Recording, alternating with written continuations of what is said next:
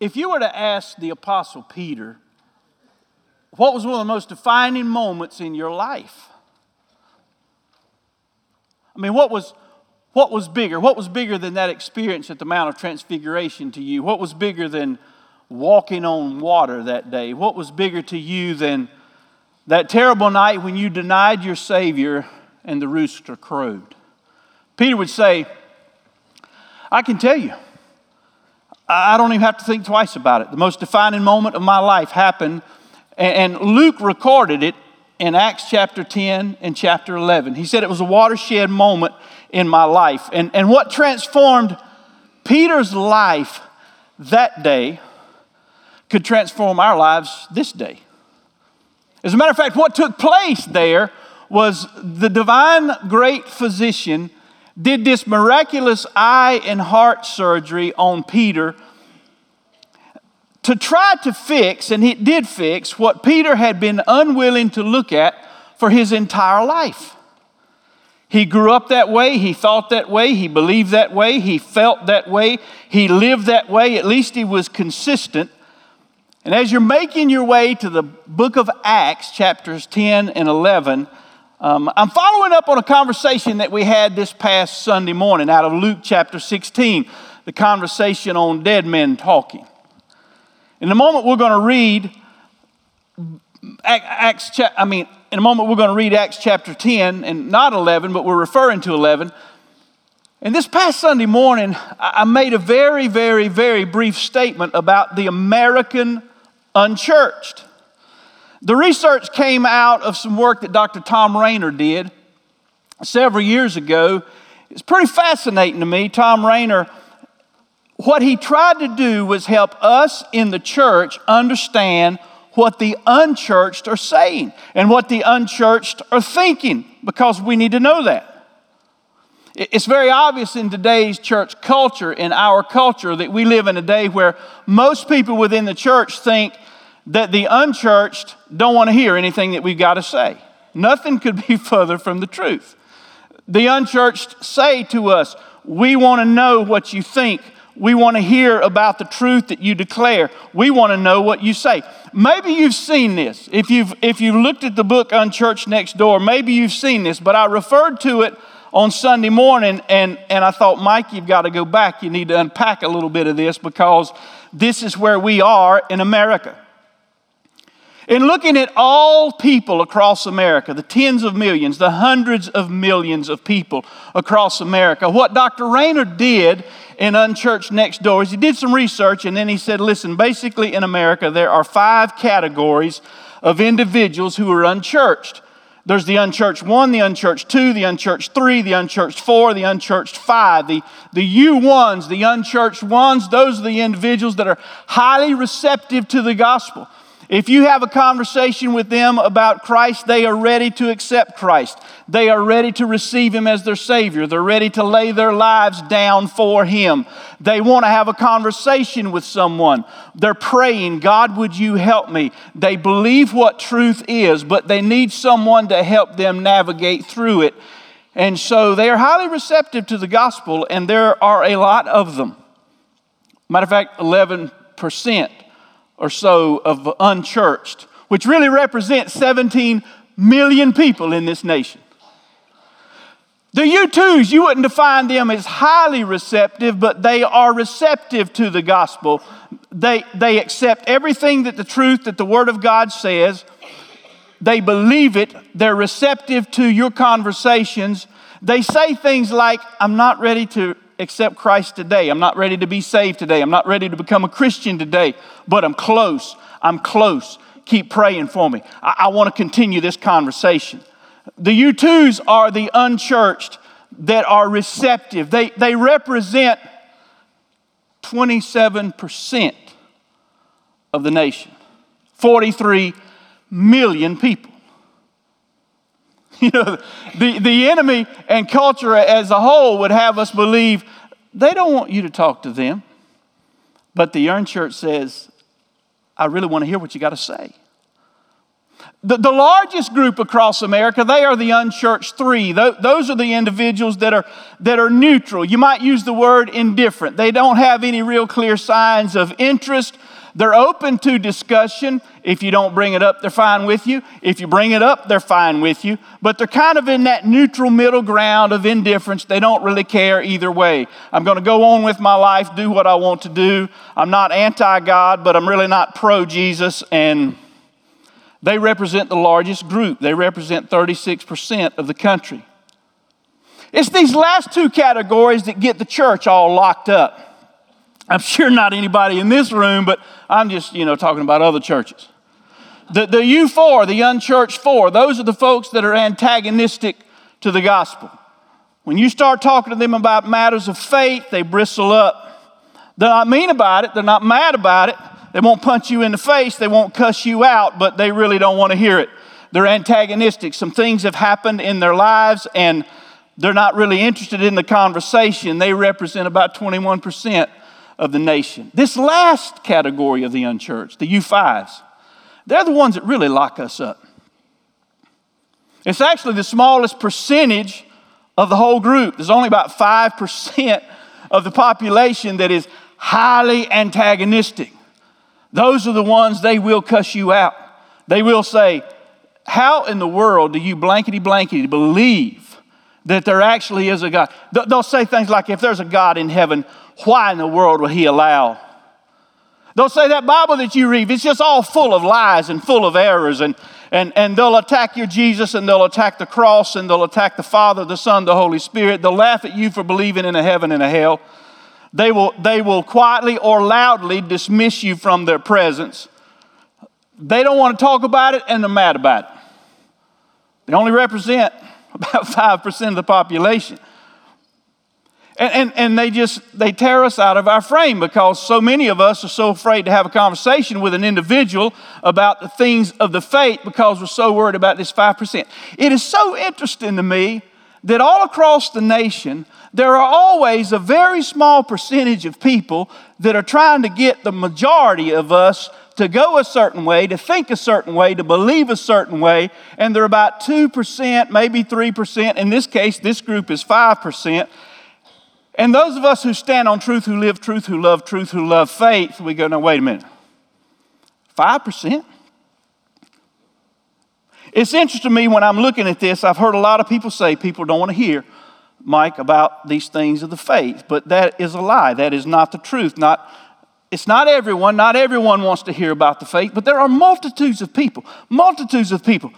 They want to know the truth. There are multitudes of people that you know and that I know who desire a different life than they're living. Multitudes of people who they, they know something important is broken inside of them, but they're not sure what to do to fix it. And everything they tried, everything they've tried has failed, and many of them are open and receptive to the gospel. I wish that church historians had just been honest and told us the truth. The truth is, it's not that folks out there don't want to hear the gospel, is folks in here don't want to share the gospel. And I'm not just picking on, on, on us, I'm saying churches across this land.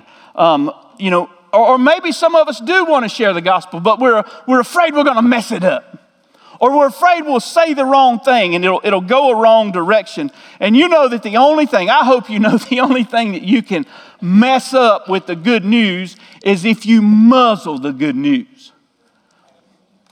I, I, just, I just hope you know that. But in case you didn't, I thought I would mention it. So here, here is a very pleasantly startling statement. Nearly 17 million people in the United States will accept Christ if they are presented with the gospel. Another 43 million are close.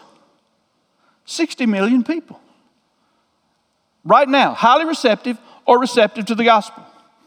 And today that number might be 50 million, and tomorrow that number might be 80 million. Only God Himself knows what the number is. But our problem is so often we don't see it. So often we don't see the opportunities, we don't see the people. We need to experience what Peter experienced in Acts 10 and 11, which is why we're going there tonight. And as we read it, There's going to be a couple of times, maybe three, as we read it, I point at you. And when I point at you, I just want you to say one word. The word is Gentiles. Gentiles, not a word we use a lot, but Gentiles are the people who were not the people of God. They were not of the family of Israel. They were not the chosen. Israel looked at them like a bunch of pagan dogs. You're the worst people that ever lived on the face of the planet. We hate you, don't want to be around you, we don't talk to you, we're not living near you, can't stand you.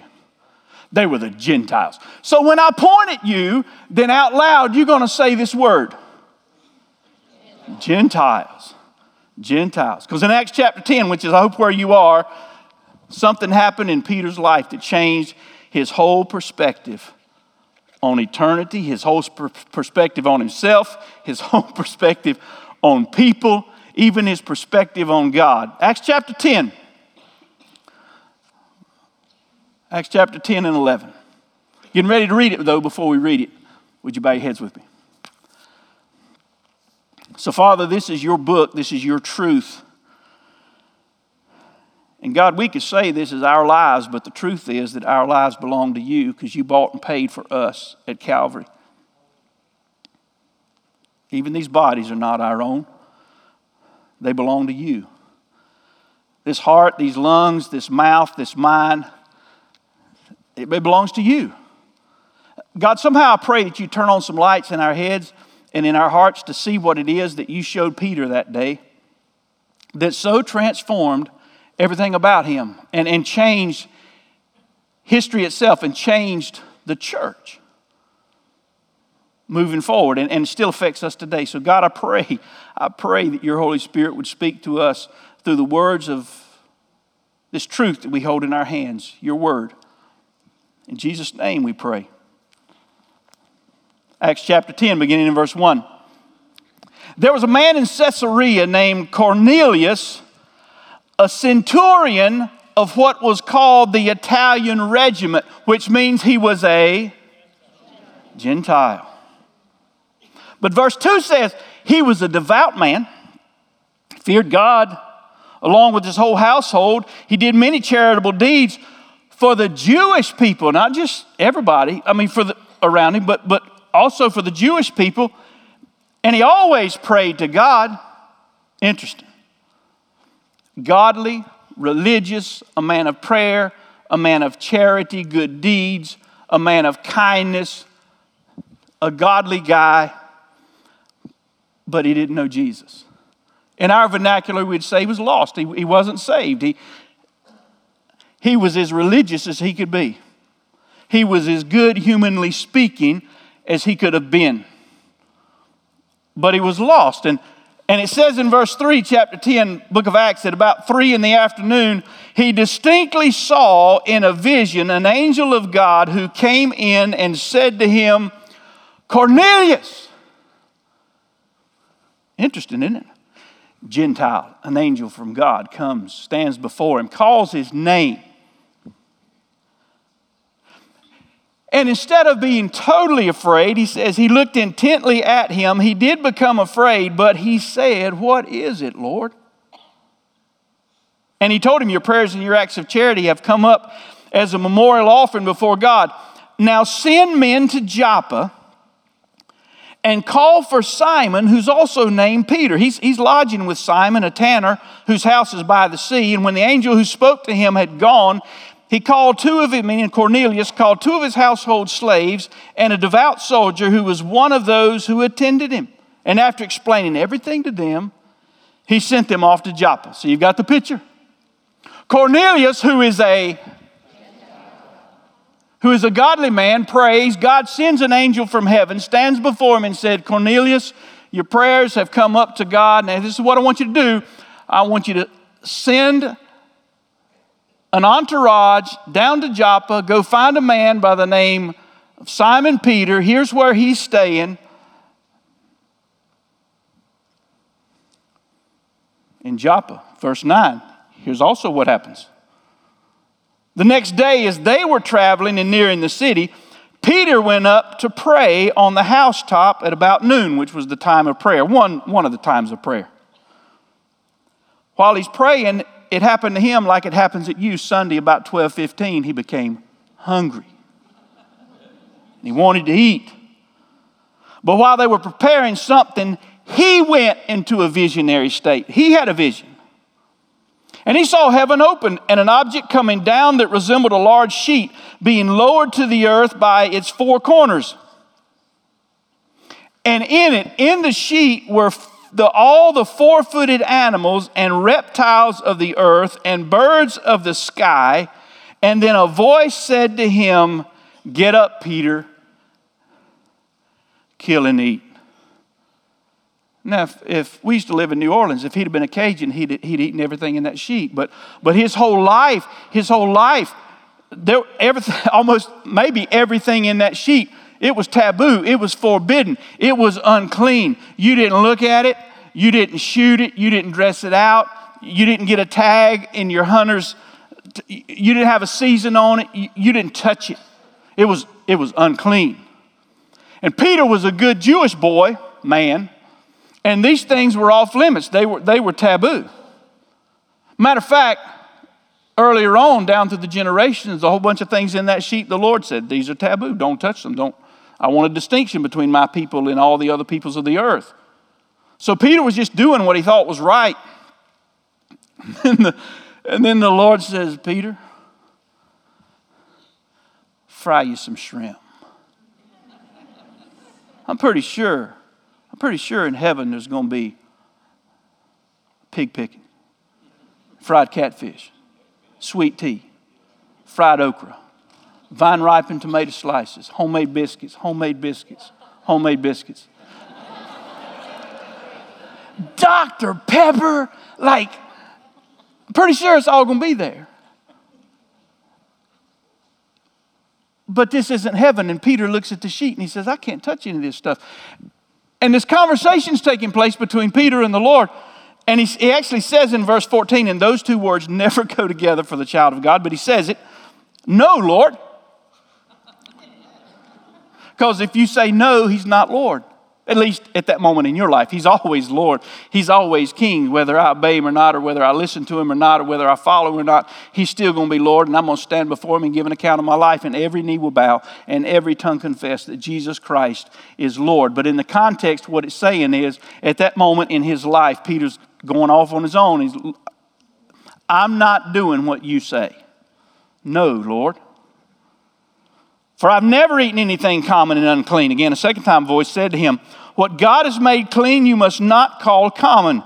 This happened three times, and then the object was taken up into heaven. So you've got the picture. Peter's on the rooftop. It's the time of prayer. God sends a vision. Here comes this, this vision, this sheep coming down with all this stuff in it he can't eat. And God says, Eat it. He says, I'm not going to do it. Second time, God says, Eat it. I'm not going to do it. Third time, God says, Eat it. Don't you call unclean what I call clean. Don't you turn your nose up at what I say do. You know where God's going with this. Because you hear the pitter patter of, of, of, sandals coming down the dusty street. They're making their way around the corner. They get to his house, and it says, verse 17, while Peter was deeply perplexed about what the vision he had seen might mean, the men who had been sent by Cornelius Having asked direction to Simon's house, stood at the gate. They called out, asking if Simon, who was also named Peter, was lodging there. And while Peter was thinking about the vision, the Spirit, meaning the Holy Spirit of God, told him, Three men are here looking for you. Get up, go downstairs, and accompany them with no doubts at all, because I have sent them.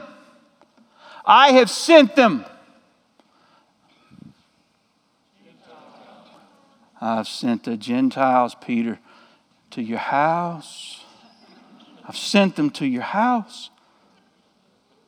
Verse 21 Peter went down to the men. He said, Here I am, the one you've been looking for. What's the reason you're here? And they said, verse 22, they said, Cornelius, Gentile, a, a, centurion, an upright and God fearing man who has a good reputation with the whole Jewish nation was divinely directed by a holy angel to call you to his house and to hear a message from you.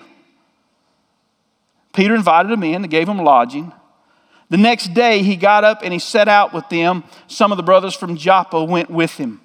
It's a fascinating story. I hope you read the rest of chapter 10 and, and chapter 11 tonight. It's a fascinating story. P- Peter shows up at Cornelius' house, And about the first thing that comes out of his mouth instead of, let me tell you about Jesus. God loves you, Cornelius.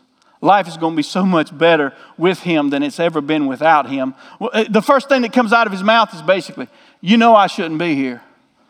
Us Jews who are clean and the nation and the family of God, we don't have anything to do with you Gentile dogs. And I don't even really know why. Uh, he didn't, I mean, when he started talking, the first thing that came out of his mouth was not edification. It wasn't kind. It wasn't thoughtful. it, it was like, that's the worst thing you could possibly say. It is interesting that when you are where God wants you and you're doing what God wants you to do, sometimes the words that come out of your mouth that you think are the dumbest thing you could say, God still uses them. I've seen it over and over and over again. I've watched people in the middle of trying to share their faith that they say stuff, it's like, I don't even know what I said. And all of a sudden, people got tears going down their faces and they go, and then they get saved. Peter, it's crazy what the man says, but, but, but the same guy who writes the story of the rich man and Lazarus writes this story in Acts. Now, don't miss this. Cornelius, he was a what? He was a Gentile. Jews avoided the Gentiles, didn't like them, didn't want to be around them. True or false? God loved Cornelius. He absolutely loved Cornelius. He loved Cornelius as much as he loved Peter. Peter didn't like Cornelius. The vision on the rooftop was not about the animals in the sheep. In the sheet had nothing to do with the animals in the sheet. It was about Peter. I want you to look and to accept people that you have been avoiding your whole life.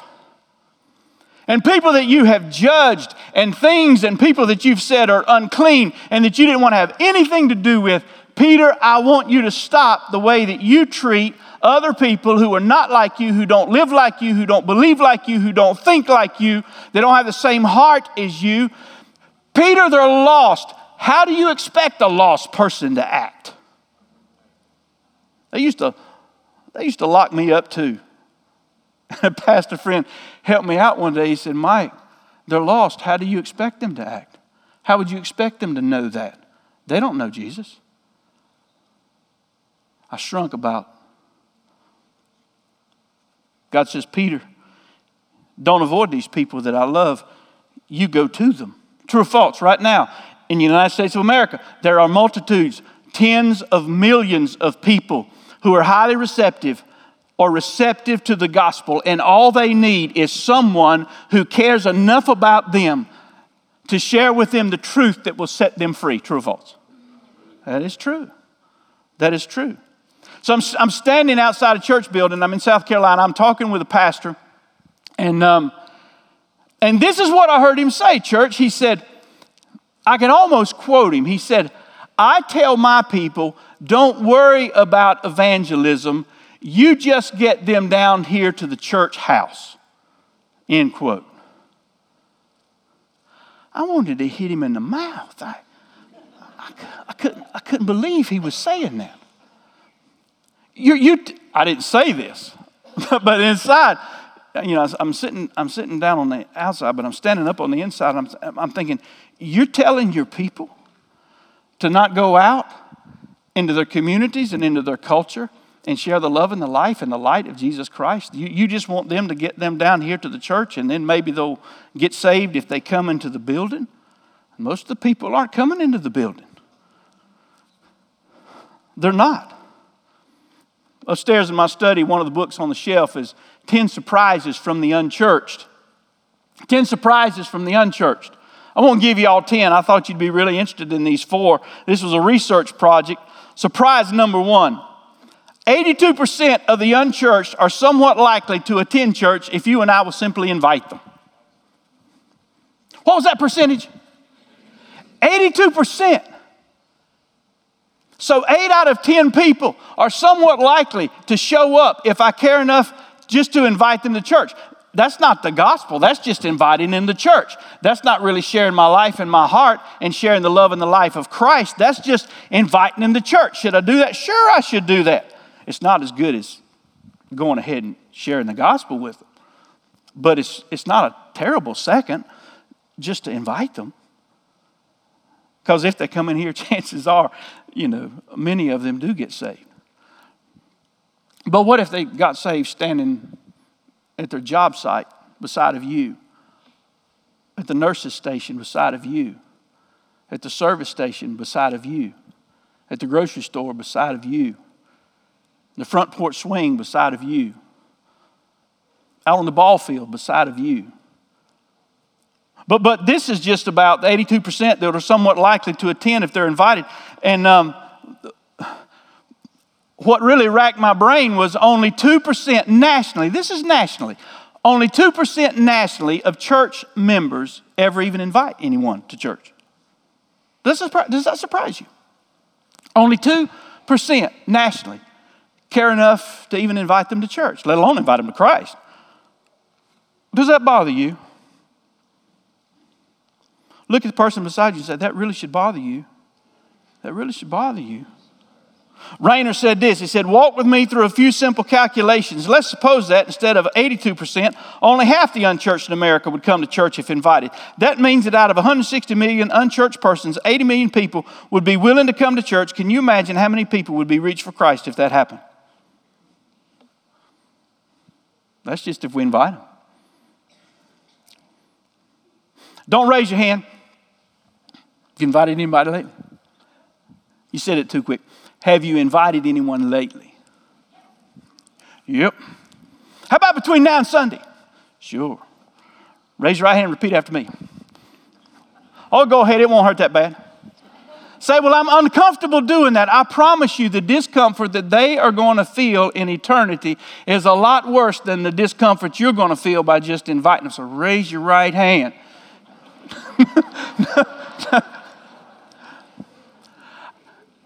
I will do my best to invite somebody to come to church Sunday. How about that? Would you do, would you do that? Would you, just, would you just do that? Lightning is not going to strike you if you don't. Well, I raised my hand, but I really didn't mean it, but people were looking at me, so I went ahead and I'm just saying, 82% of people will, are somewhat likely to come if you'll invite them. I'm addressing directors of missions in the Atlanta, Georgia area. And um, of course, we were talking about evangelism, but I, I, asked, I asked the directors of mission, and what directors of missions are, they're, they're, godly men, they're great men, and, and, and each director of mission, he's kind of in charge of, of helping a bunch of churches in his association. And so there were all these directors of missions that represented about 200 different churches around one part of Atlanta. Not all of Atlanta, just part of Atlanta.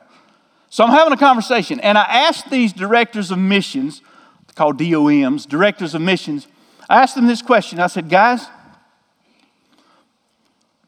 of all the churches that you represent, what percentage of people around the churches that you represent would you say are unchurched or never churched?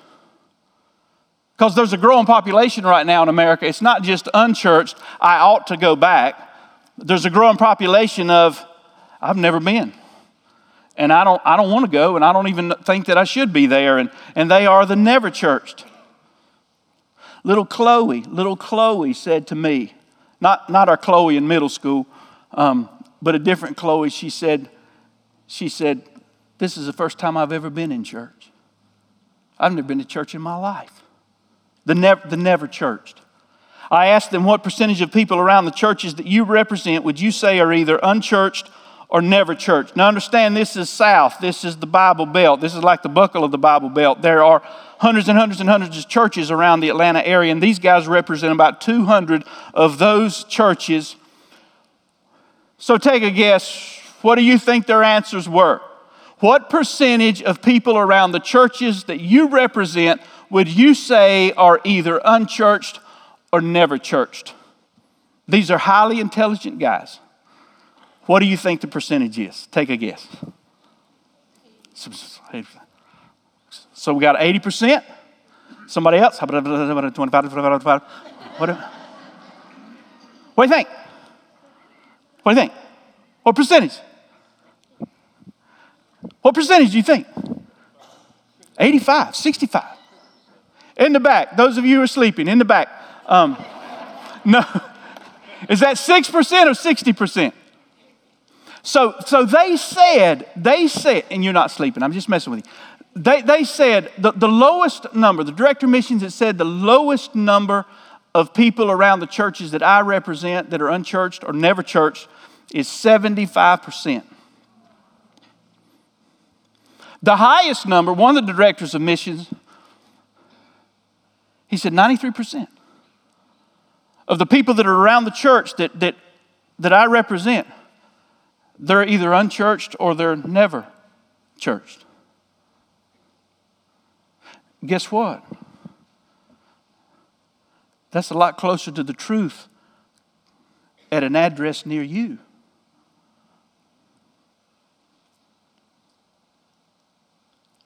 Two surprises, three more surprises from 10 surprises from the unchurched. Surprise number two very few of the unchurched have had someone share with them how to become a Christian.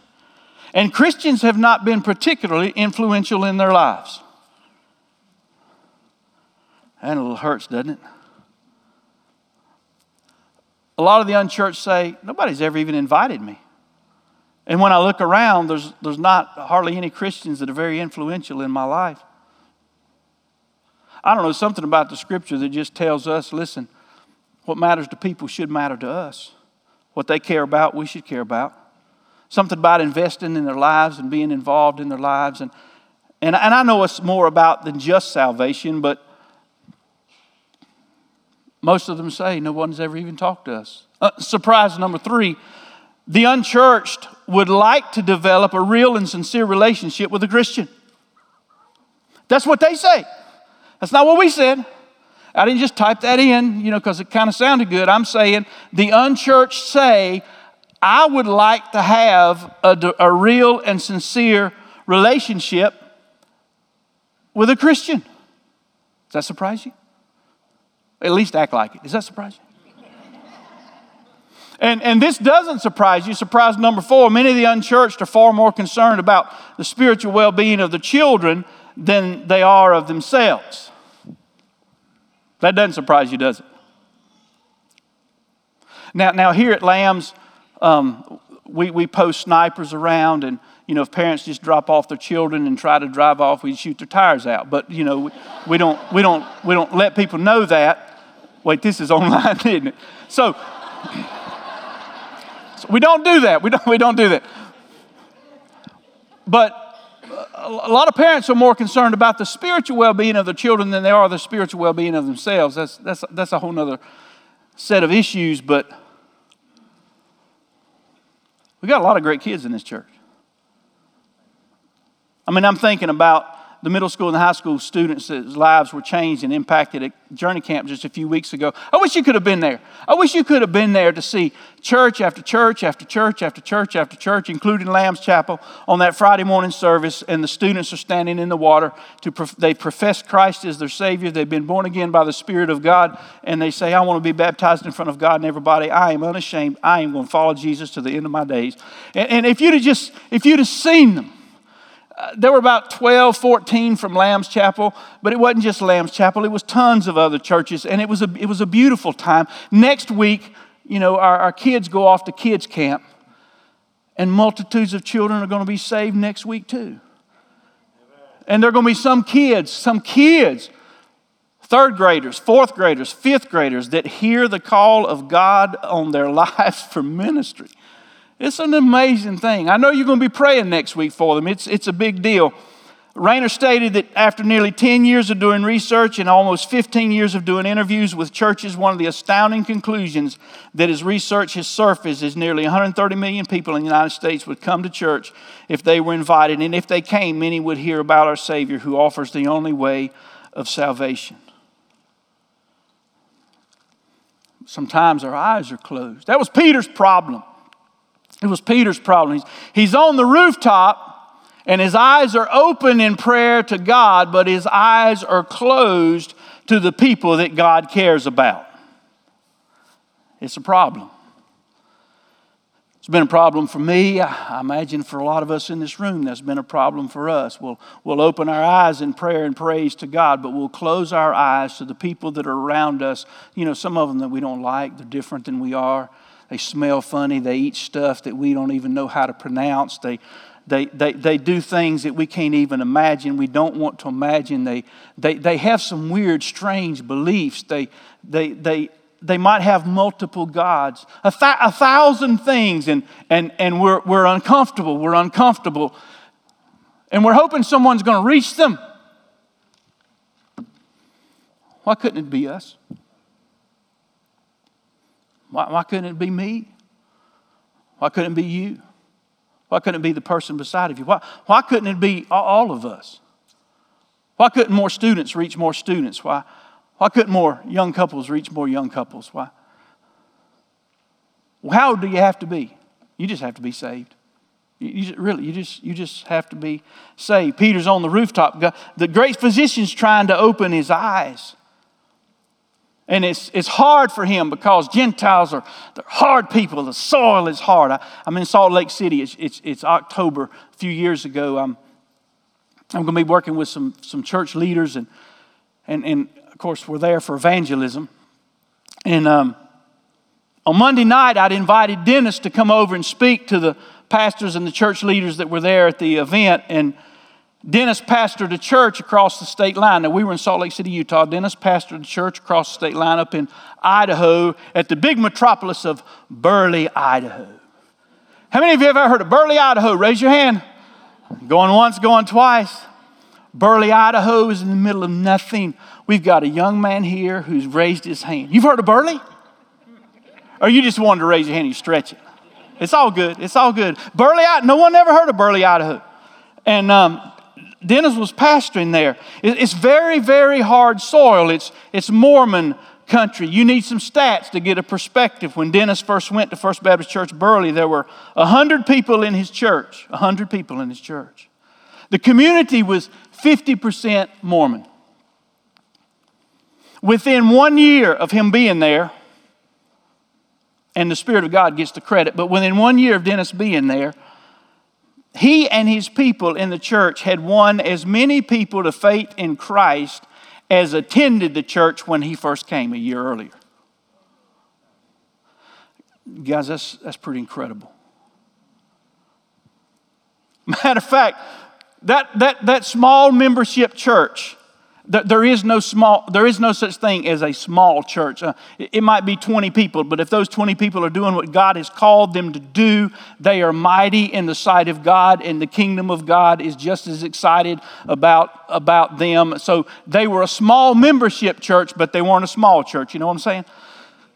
So this small membership church of 100 people made such an impact in the community of Burley, Idaho that the church leaders down at the Mormon Tabernacle down in Salt Lake City, which was where we were at Salt Lake City, not at the Mormon Tabernacle, but in the city, the, the, the church leaders at the Mormon Tabernacle said, We got to send more missionaries up to Burley to reclaim lost ground because the people at First Baptist Burley are winning so many people to Christ.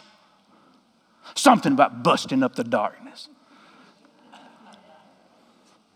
And so on that Monday night, Salt Lake City, one of the encouragement that Dennis gave that he shared with the leaders that were there in the church was the power of the gospel to change lives. This humble, humble man. In this very hard place of Burley. I believe now he's at Valencia Community Church somewhere in California, but uh, Dennis is. But I've never forgotten those humble words that he gave that, that Monday night because I knew that when Dennis went to Burley, people told him how difficult the work was, how hard the soil was, how tough evangelism would be. Somehow or another, dear people of God, we've got to get in our minds that we got to resolve this issue. Is the gospel able to save or isn't it? Is, is Jesus enough or isn't he? Is the death, burial, and resurrection of the Savior of the world are the doors of eternal life for whosoever will call upon the name of the Lord, or isn't it? Who are you going to listen to? Acts 10 will help me. And I know what some folks are thinking. Well, you know, Mike, I, I understand about those U1s and U2s, those highly receptive and receptive people, you know, who come to Christ just if you'll have a conversation with them. But you know, I, I work around a lot of those U5s. I got a bunch of U5s in my family tree.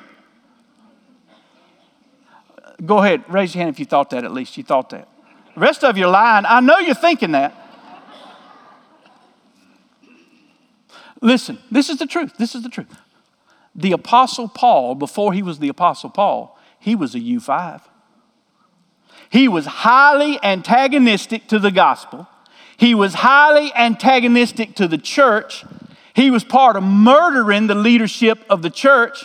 As a matter of fact, he's on his way to Damascus to try to tear down the work of God and these horrible people who are believers in this risen Savior. I'm going to destroy them. He had his papers in hand.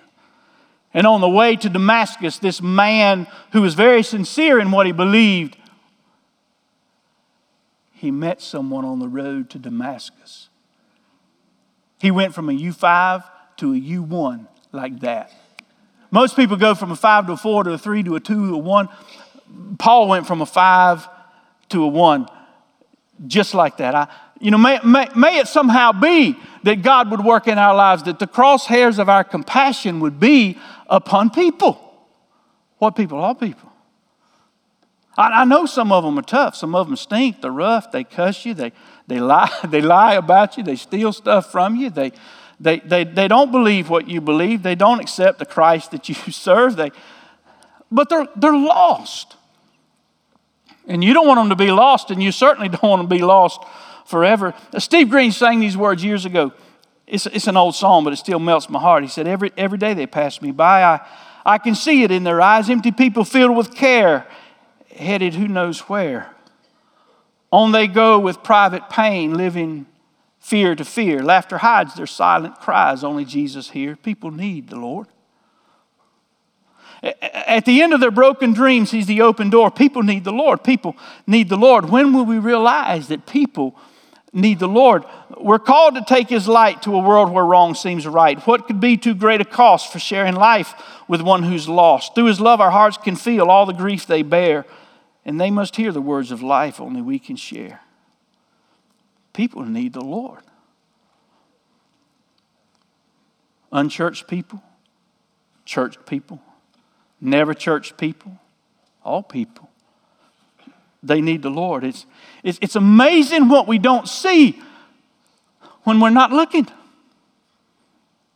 Peter's on the rooftop and he's not looking. Or if he does look down, it's like, I don't like those people. But it's incredible what God does through us when we are looking. Looking at people who are, who are far from God, but, but they're close to us. Chanley. She was an Appalachian State student. She's trying to make a little money in the summer by being a guide in a whitewater raft. She didn't know much about whitewater rafts, but I got it. She needed the money. So we're, we're in the boat with her. We're going down the river. At some, at some point in the river, um, she says, she says, I was raised Roman Catholic, but what I'm doing is I'm searching the world for world religions, and when I find one that I like, that's what I'm going to believe. That, quote, that's what she said. We go through a rapid, and the front of the boat goes down, and the back of the boat goes up. And Chanley, she's not a real experience, and she goes out of the boat. She flies out of the boat into the rapid, and I thought this is not a good thing.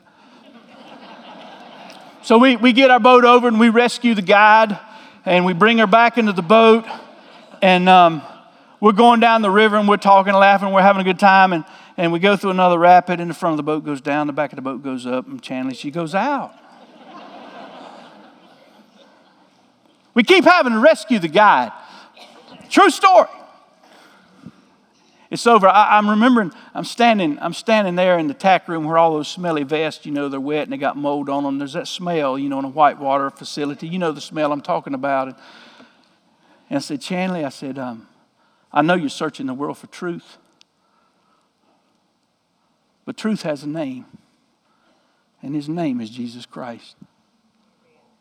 Tears start running down her face. She says, I don't know why I'm crying. I knew why she was crying. The conversation continued. The time ended. We had to go.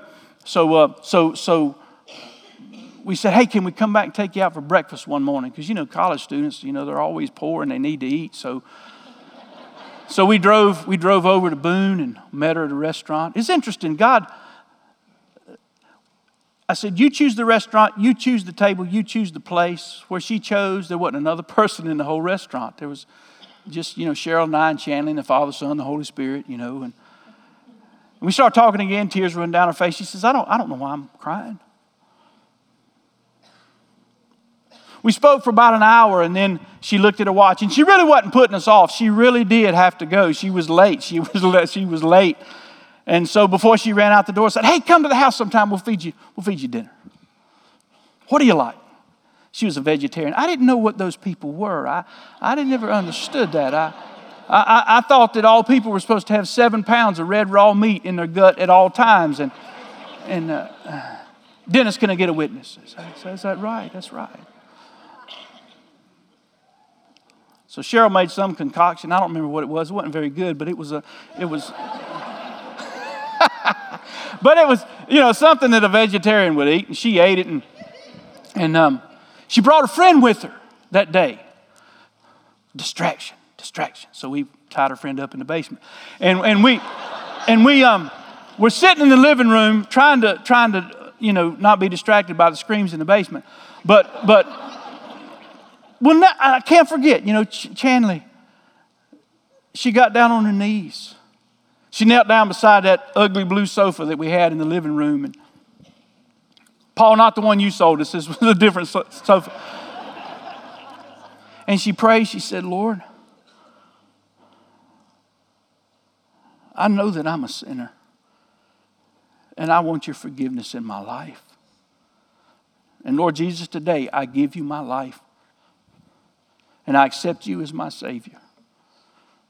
She prayed, she prayed a lot of other things, but that, that girl who walked in in darkness walked out in light.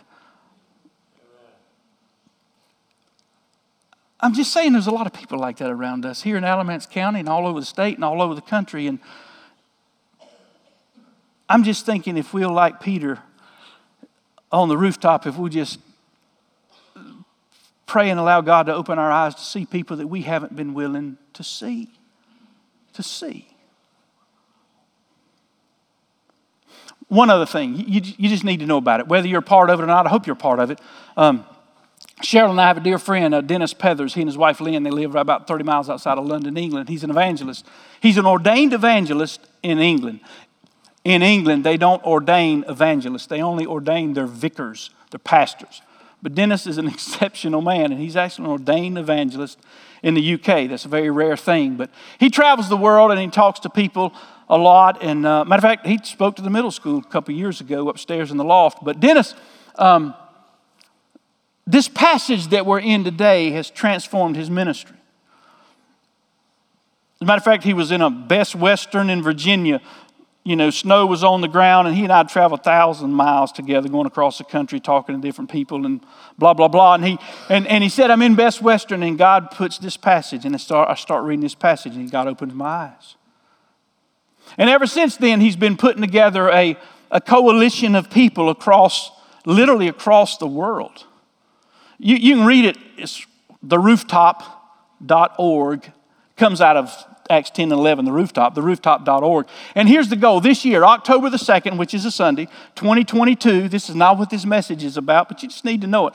Dennis's prayer is a global encounter with God's people across the world that in a hundred nations in the world, a hundred nations across the world, God's people would get together. It might be a small group of one or two people, it might be a large group of 500 people where they come together and in this passage they get up on a high place and they look down and they ask god would you give me a fresh vision for people? Because really evangelism i think it's dennis's definition of evangelism. He says evangelism is leaving a person with a better understanding of god than, than they would have had they never met me.